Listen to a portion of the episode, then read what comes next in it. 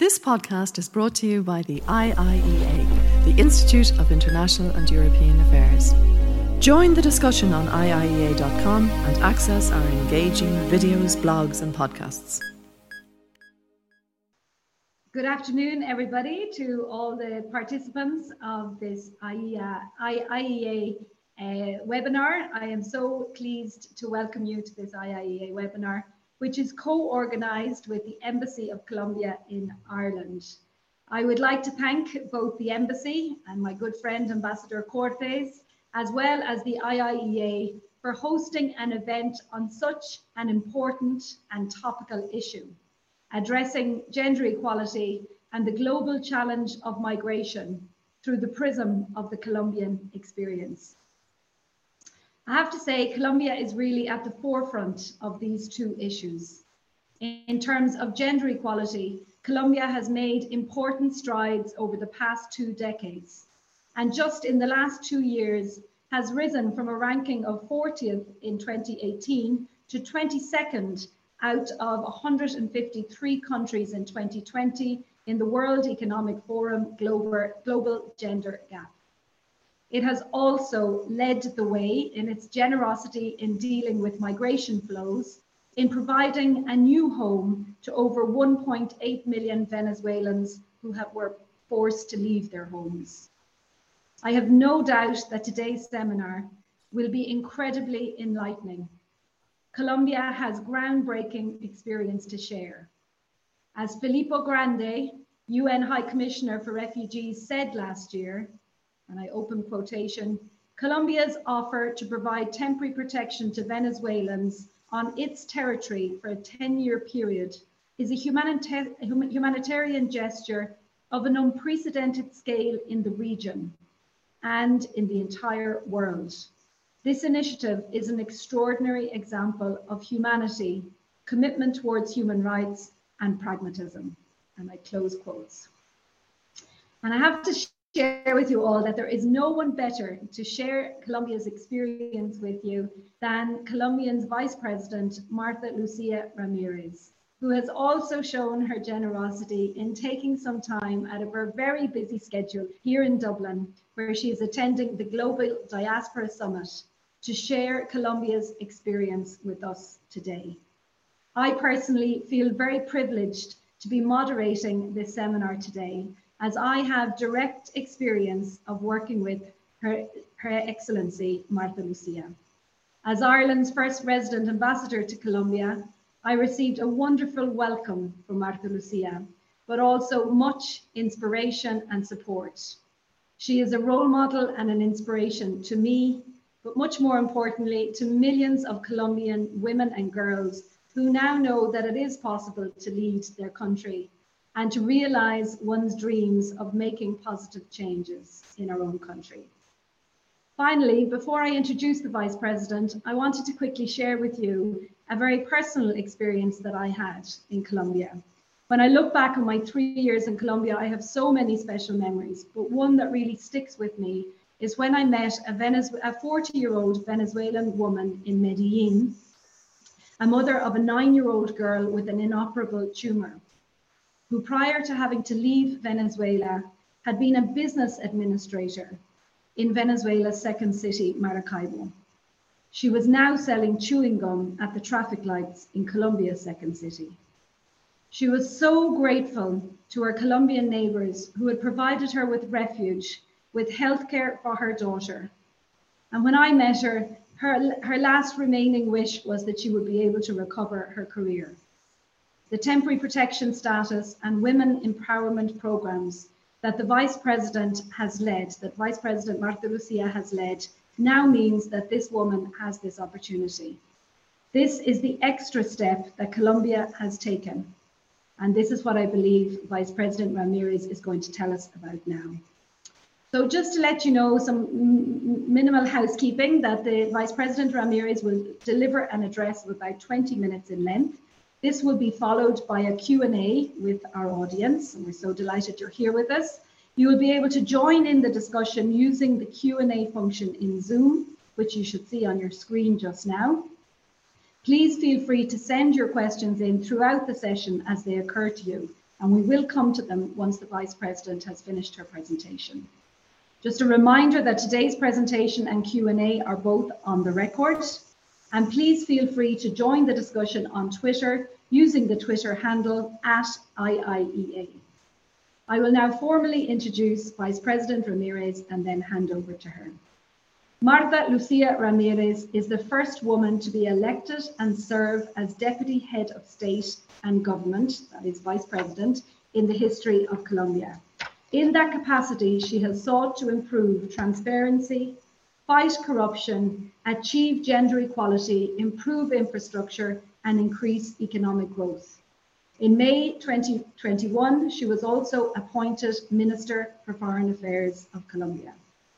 Previously, she had served as Minister of Defense from 2002 to 2003, and as the first and only woman to have served as Minister of Defense in Colombia, she created the Armed Forces School of Human Rights and sought to promote women in service by allowing them to reach the rank of general for the first time in Colombian history. So it's often said of us women that we manage many different roles at the same time, but I don't think there's none there's anyone who manages as many different roles as our today's speaker.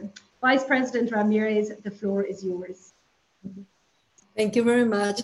I would like to thank uh, our friend uh, Alison Milton. She was a great ambassador Eh, from Ireland eh, in Colombia. And I would like to thank also eh, our ambassador in, in Ireland, Patricia Cortez, the two ambassadors, and of course the current ambassador she is also a wonderful uh, ambassador, Fiona. Uh, the three of them have been working in order to strengthen the bilateral relation between Ireland and Colombia to share opportunities, but more than that, to work together, identifying new scenarios for this bilateral cooperation in order to strengthen our ties, but also to, uh, to, to, to help uh, different nations to have a better strength of democracies, a, a better approach to all these uh, challenges that we are having today. So for me, it's uh, of course a, a, great honor to be uh, this afternoon in this event. So I, I, thank very much to ambassadors who made it possible. Uh, and for me, it's so important to be part of this discussion about uh, gender equality and migration uh, because we have in Colombia, of course, our own perspective, but we also believe that there is a very a different momentum. Now, uh, all the nations in the entire world are very concerned about the future. So many citizens in the entire world are having fear about their future. It's a lot of uncertainty. The pandemic is still there, it's not finished. And now we have not only the challenge to recover from COVID, from COVID but we also have uh, this so uh, sad and unfair uh, war from Russia against Ukraine. And we also have a lot of challenges about climate change. And many nations during the COVID lockdown went back in terms of poverty and extreme poverty. Colombia is one of that countries. So we have the challenge to move forward again to reduce poverty, to eliminate extreme poverty, to uh, handle with the the, the, the, the, the DGS, DGS for year 2030, and also to uh, try to, to, to, to bring better opportunities, economic opportunities through job creation for uh, our citizens. So in that scenario, I believe this is a very unique opportunity to make everybody reflect about the importance of gender equality, not only as a moral or ethical uh, discussion, it's because we all uh, have the need to include women in different aspects uh, of lives in, in, in all nations in the world. First of all, let me say that for the entire history of humanity, women have been a part of economic power and also political power. And we are completely convinced in Colombia that if we include women in the economic power, and if we include women in political power, for sure, we will improve conditions of life for everybody. If we include women in economic power, we can uh, try to have, uh, I don't know if uh, to, to double the GDP growth, but at least I'm convinced that we are going to have a very important increase in the GDP growth if we include all the women and opportunities and possibilities to be part of the global economy. And it's the same uh, with politics. Women in the uh, leadership roles in politics means this is this commitment with the public service, this commitment with the states, which are going to be more uh, efficient and transparent. And what we need is to have efficiency and transparency in order to have more legitimacy from states uh, uh, for, for, for the, our citizens.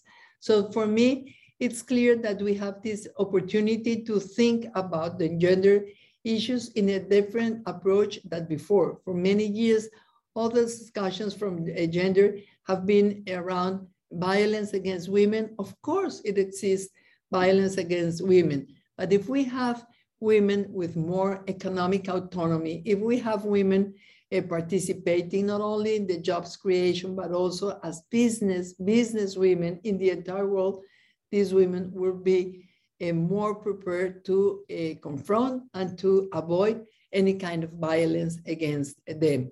So we are convinced that women play this pivotal role in societies.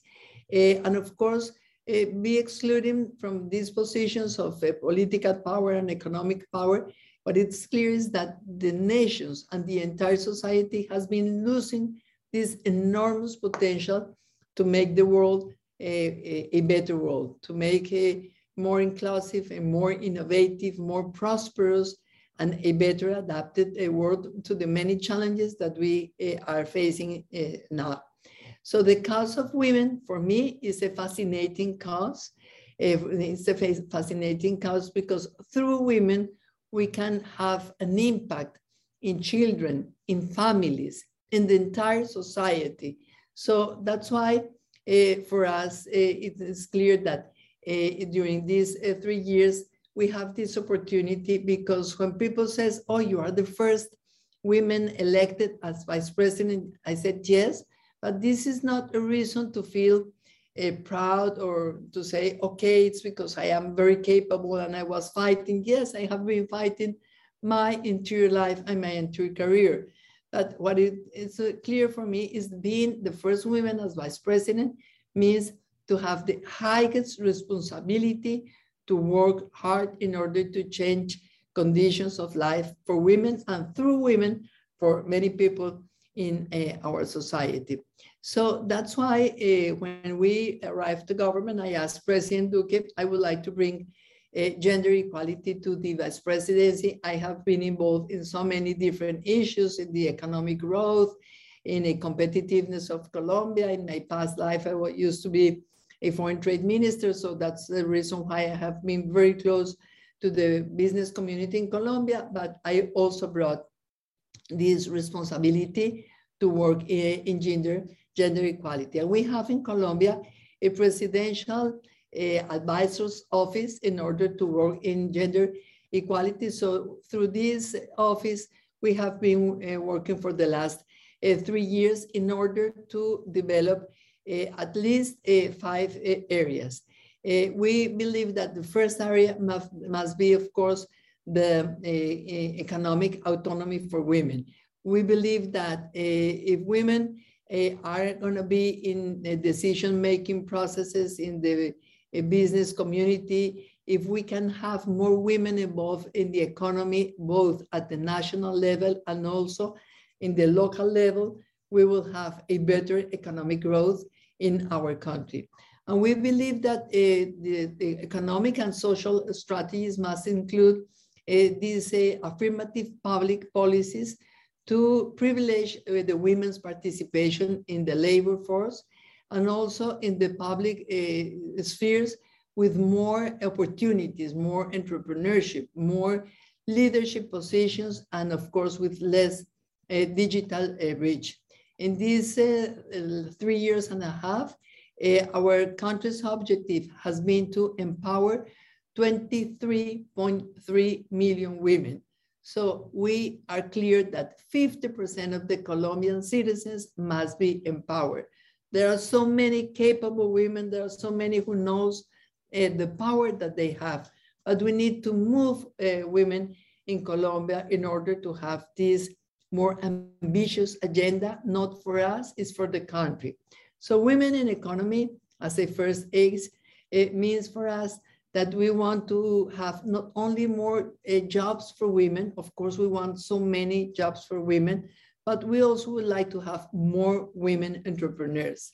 Colombia has worked uh, so much to consolidate itself as a nation of entrepreneurial women. We have supported more than 840,000 women, rural, uh, rural and urban entrepreneurs with different government instruments uh, to continue consolidating their businesses with a market vision and to make them profitable, scalable, and sustainable.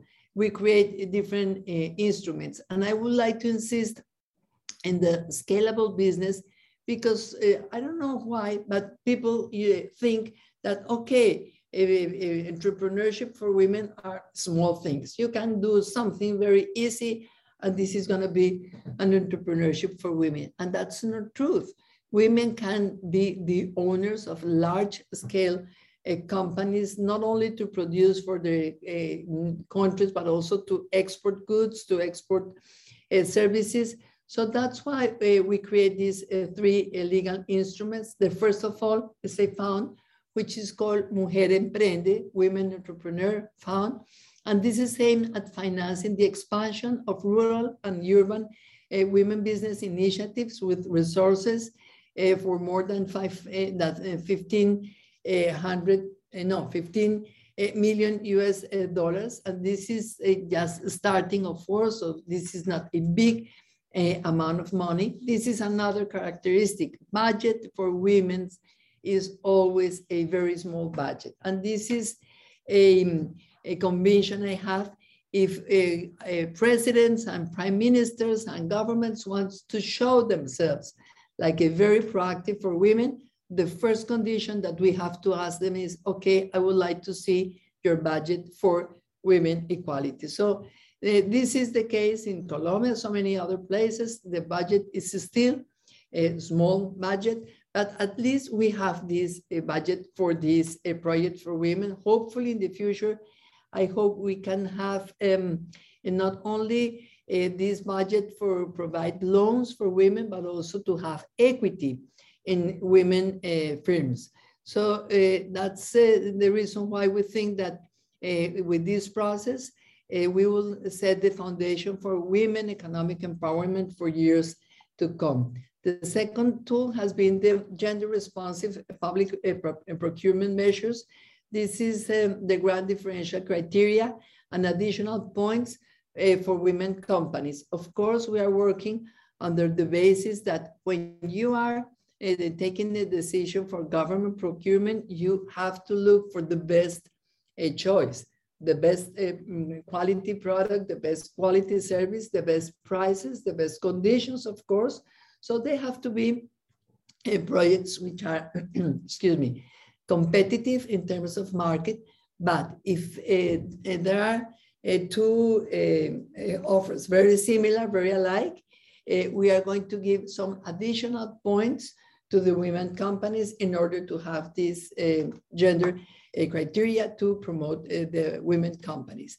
And the third instrument has been the women royalties type project because in Colombia, as you know, for the oil production, mining production, whatever, we have uh, royalties that companies pay.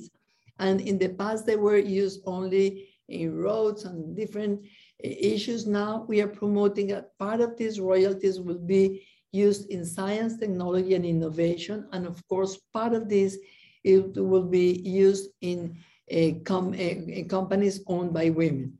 So these uh, royalties, and now we have a kind of um, laboratory uh, with so many different uh, mayors and governors in different uh, states of Colombia.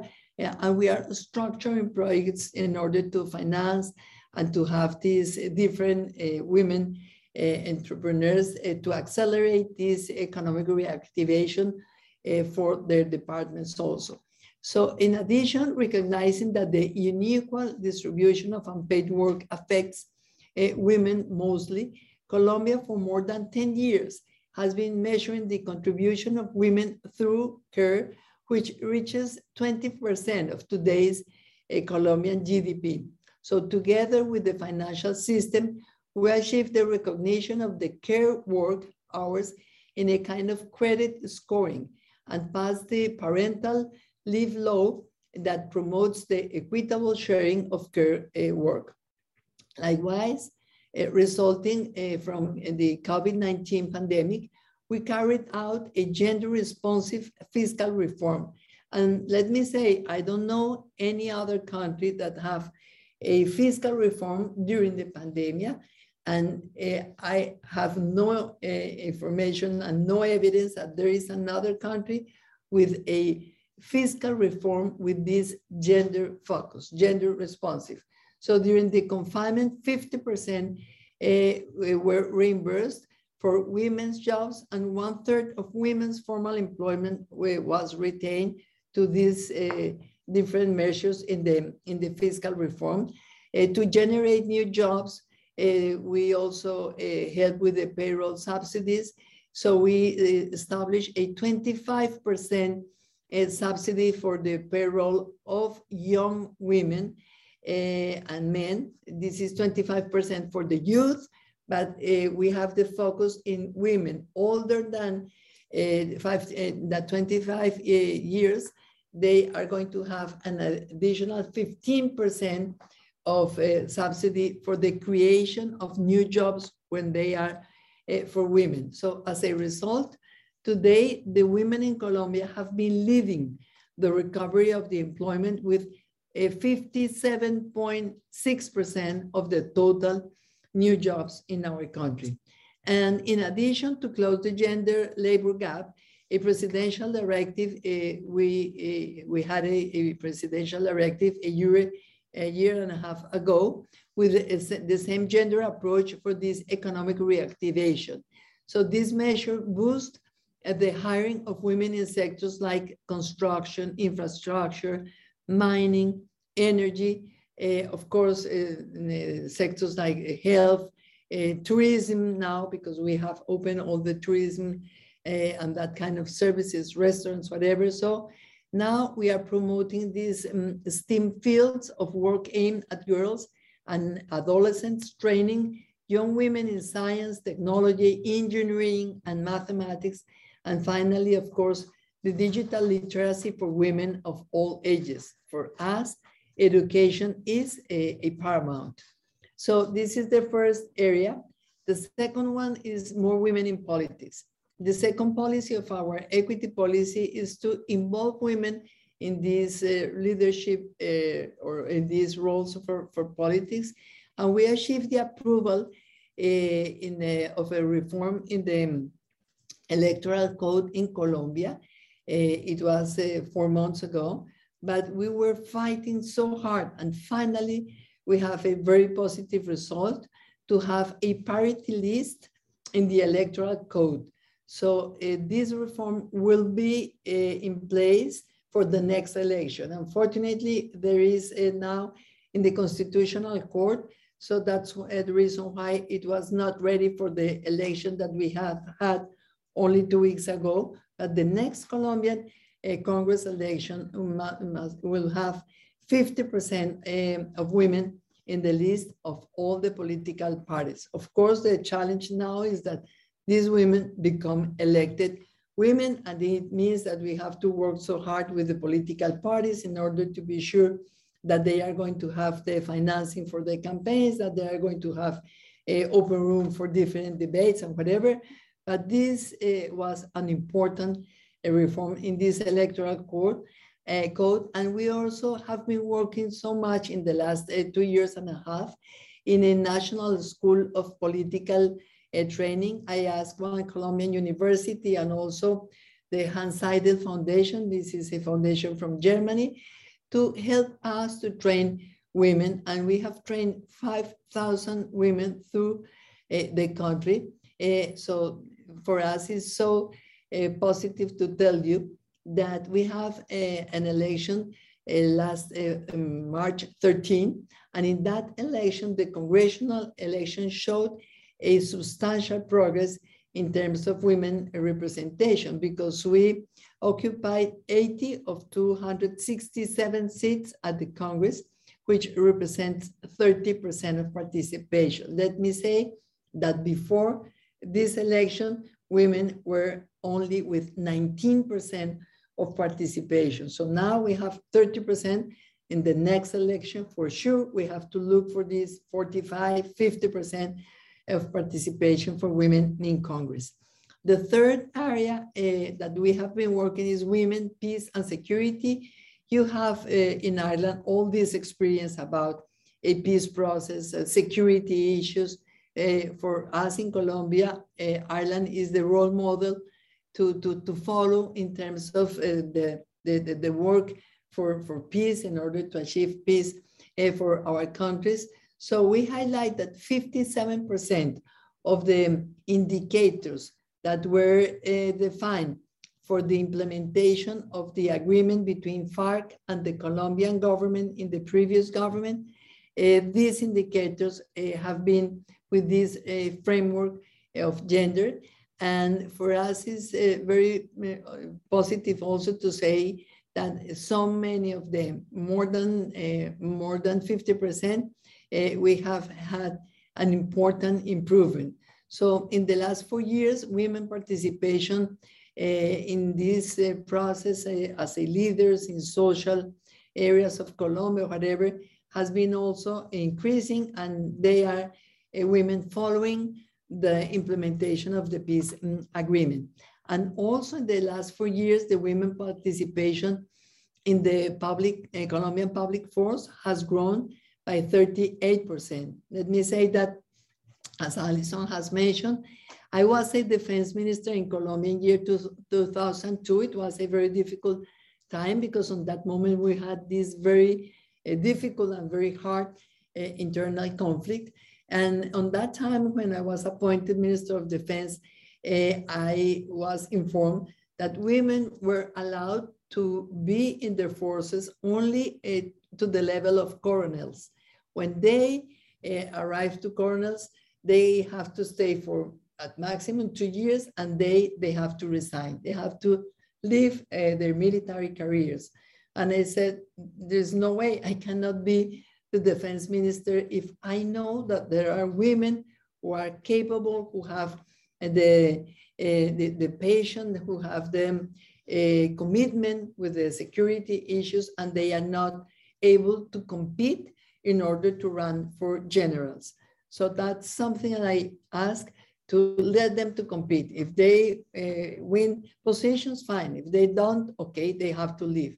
And it was wonderful because three years uh, later, we have had the first women as a general. It was in the police. At the beginning, it was in the police, but now we have women generals in the army, in the police, and what is most important is that they are not only in the administrative matters or um, health matters or um, uh, financial matters. Now they are in the in the line of command. Now they are in operations. Now they are uh, working as real officers in the armed forces and in the police. And this is something that uh, will be uh, so important with this increasing in the participation of women in the, in, in the public force. So we, to achieve the, this goal, we have some guidelines to promotion of equity in the prevention of violence against women in the military and police spheres. Uh, and this is something that, let me say, we have been working not only in the second or third level, we have been working in the first level with the general commander of the armed forces, the general director of the national uh, police, because we believe that this is uh, something which is substantial for the legitimacy and the strength of these institutions for the Colombian security. The fourth area have been women free of violence. At the beginning, I said, uh, usually it was the speech for women. Uh, women are suffering violence. Yes, we still have women suffering violence. You still have uh, women suffering violence. The entire world saw during the lockdown how much the domestic violence has increased, so many cases of uh, women suffering violence. So of course, this is an axis that we still have to uh, work in and to be uh, enough uh, clear that there are uh, so many challenges. Uh, what is something important also is that 76% of the municipalities in Colombia and all the 32 departments that we have now, they have a mechanism that we create to prevent, confront, and to solve and punish violence against women. Let me say, during our government, for the first time in the Colombian history, uh, the president of Colombia, he organized these um, security meetings be, uh, focus only in security for women. So security meetings at the national level with the commanders of the uh, public forces, the director of the police, but also with representatives of the judiciary, uh, judges.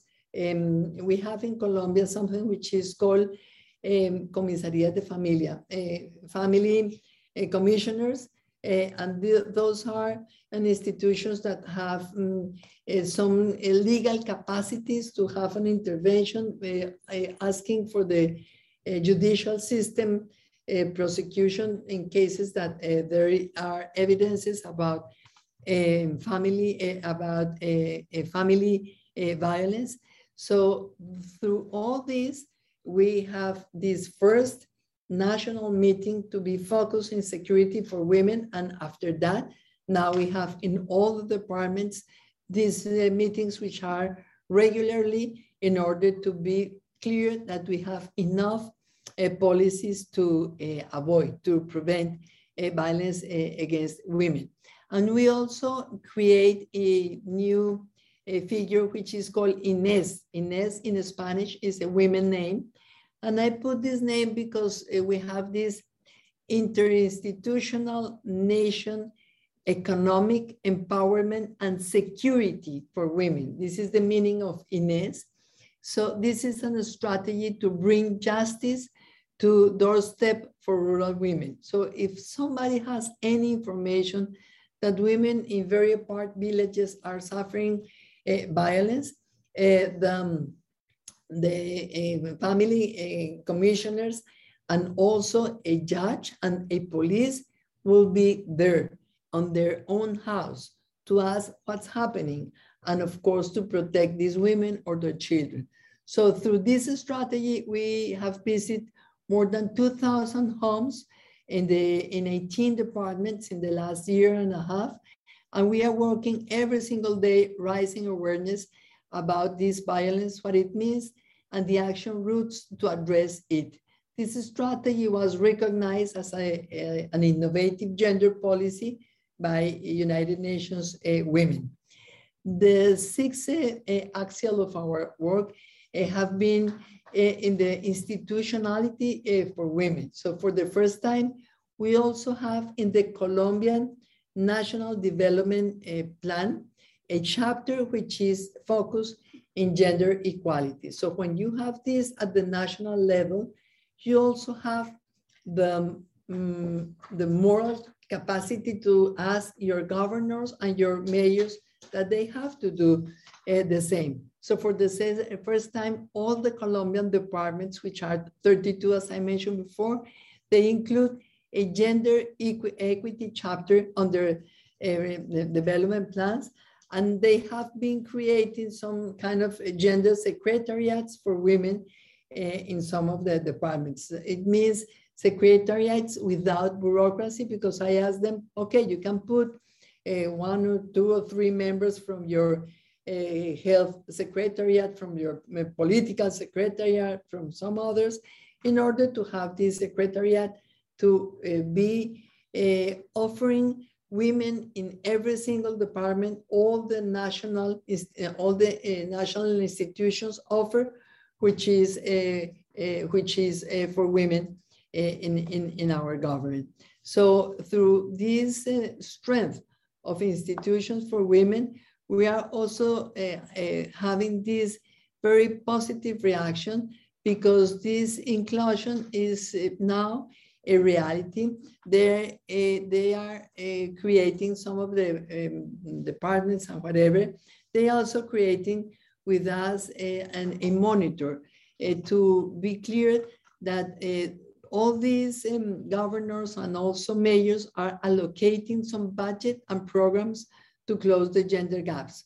So to date, we have uh, created 25 empower uh, women houses, and we are giving them uh, training in uh, technology. We are giving them training to organize their own uh, firms to become entrepreneurs. We are giving them uh, financial training. We are giving them um, law um, counsel, uh, ¿cómo se dice?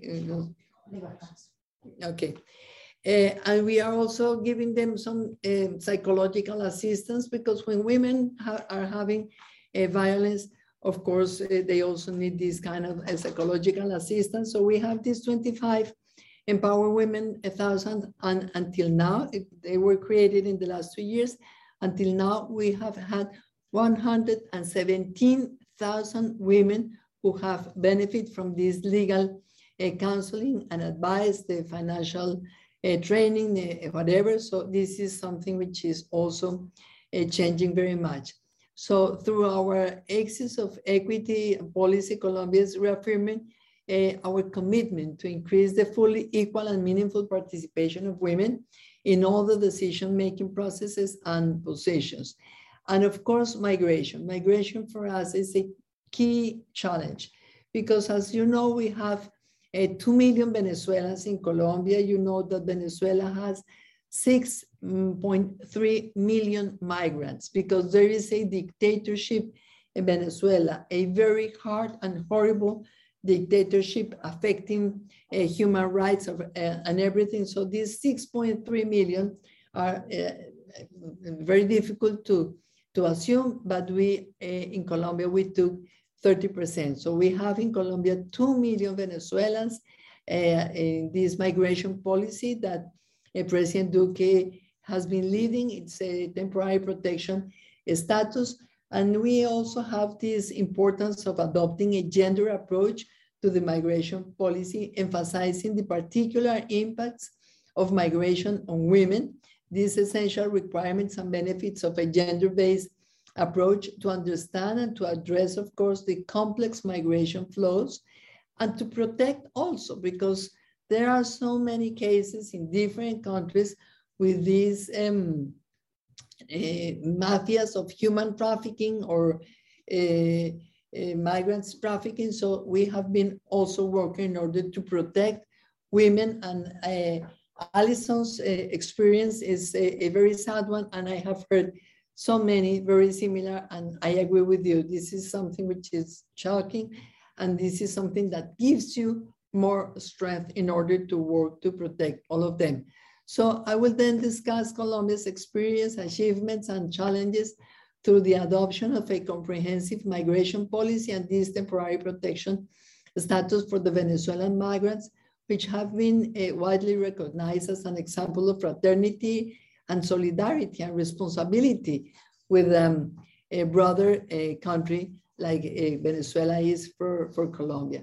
So migration is a very complex process in different societies, cultures, territories.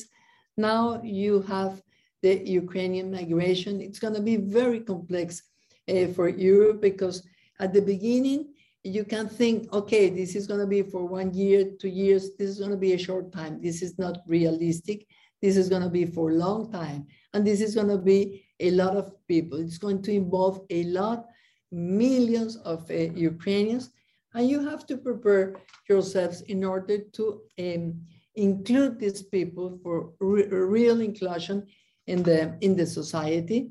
And we have to be very clear about these specific characteristics that uh, determine uh, both their access to benefits, the risk involved in the migration process, the differentiated impacts for men and women, of course, uh, and as such, migration should be understood as a gender process. So comprising almost half of the world's total population of migrants, migrant women are agents of change and leaders who contribute socially and economically in multiple ways to their countries of origin and might also contribute in the same manner to the receiving or adopting countries through their skills and knowledge as well as by sending remittances to their relatives and friends, thus helping to improve their living standards. Yesterday, in this wonderful uh, forum that the Ireland government and also the uh, International Migrations Office from the United Nations organized here in Dublin, I mentioned so many years we have heard about migrants in terms of remittances. This is not an issue of remittances. So many migrants are, are not capable to remit money to their uh, countries, but they are capable for sure to uh, be part of the labor force, to be part of the economic uh, growth, to be part of the new jobs uh, creation. So this is, could be something in benefit of uh, both um, uh, sides. So um, despite all these contributions, the migrant women suffer from uh, intersecting forms of discrimination, encountering additional challenges such as the feminization of poverty, the, the deepening of all types of violence, and reduced opportunity frameworks. Migrant women are more frequently affected by socioeconomic challenges such as unemployment, underemployment, informal employment, such as this, and their significant participation in this unpaid domestic work and market labor is not always fully taken into account, but uh, neither a gender-based approach for the specific experiences relating to women are usually captured in migration laws, programs, or data collecting system.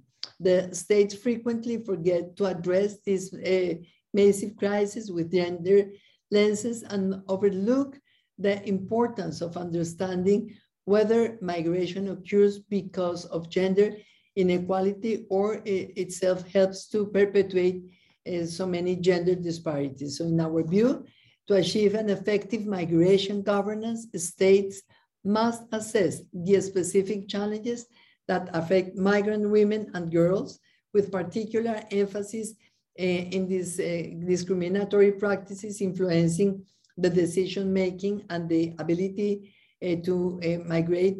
Uh, but more importantly, states needs to be focused on how to empower women and girls through the migration policies. So Colombia's migratory reality has changed considerably during the last three or four years, going from a country mainly sending migrants to a country receiving a, a large, a large migration flows. And now, as I said, 2 million uh, from Venezuela. We are 50 million people in Colombia. So you can see we have uh, 2 million. It has a big impact for the Colombian economy. And 52% of these migrants in Colombia are women. And they immigrate for different reasons to look for better opportunities, look for work, for health services, for uh, political uh, discrimination or for political risk in Venezuela, just to mention some. So this massive migration process on um, February 8 of uh, 2021 was launched by President Colombia, the Colombia and also Filippo Grandi from United Nations.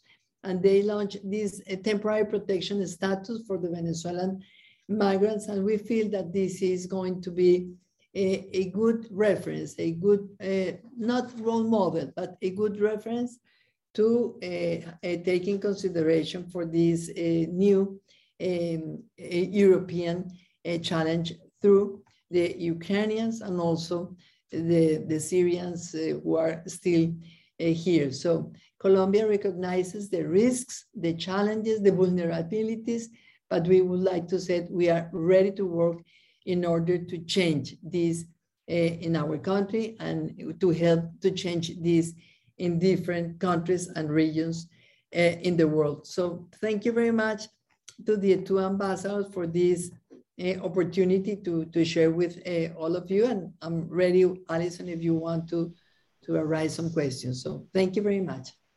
Thank and of you. course, I'm so sorry. And of course, I would like to, to thank again to Andrew Gilmore from the Institute for International and European Affairs because this is a wonderful think tank. And so for me, it's a honor to be invited here. Thank you very much. This podcast is brought to you by the IIEA, the Institute of International and European Affairs. Join the discussion on IIEA.com and access our engaging videos, blogs, and podcasts.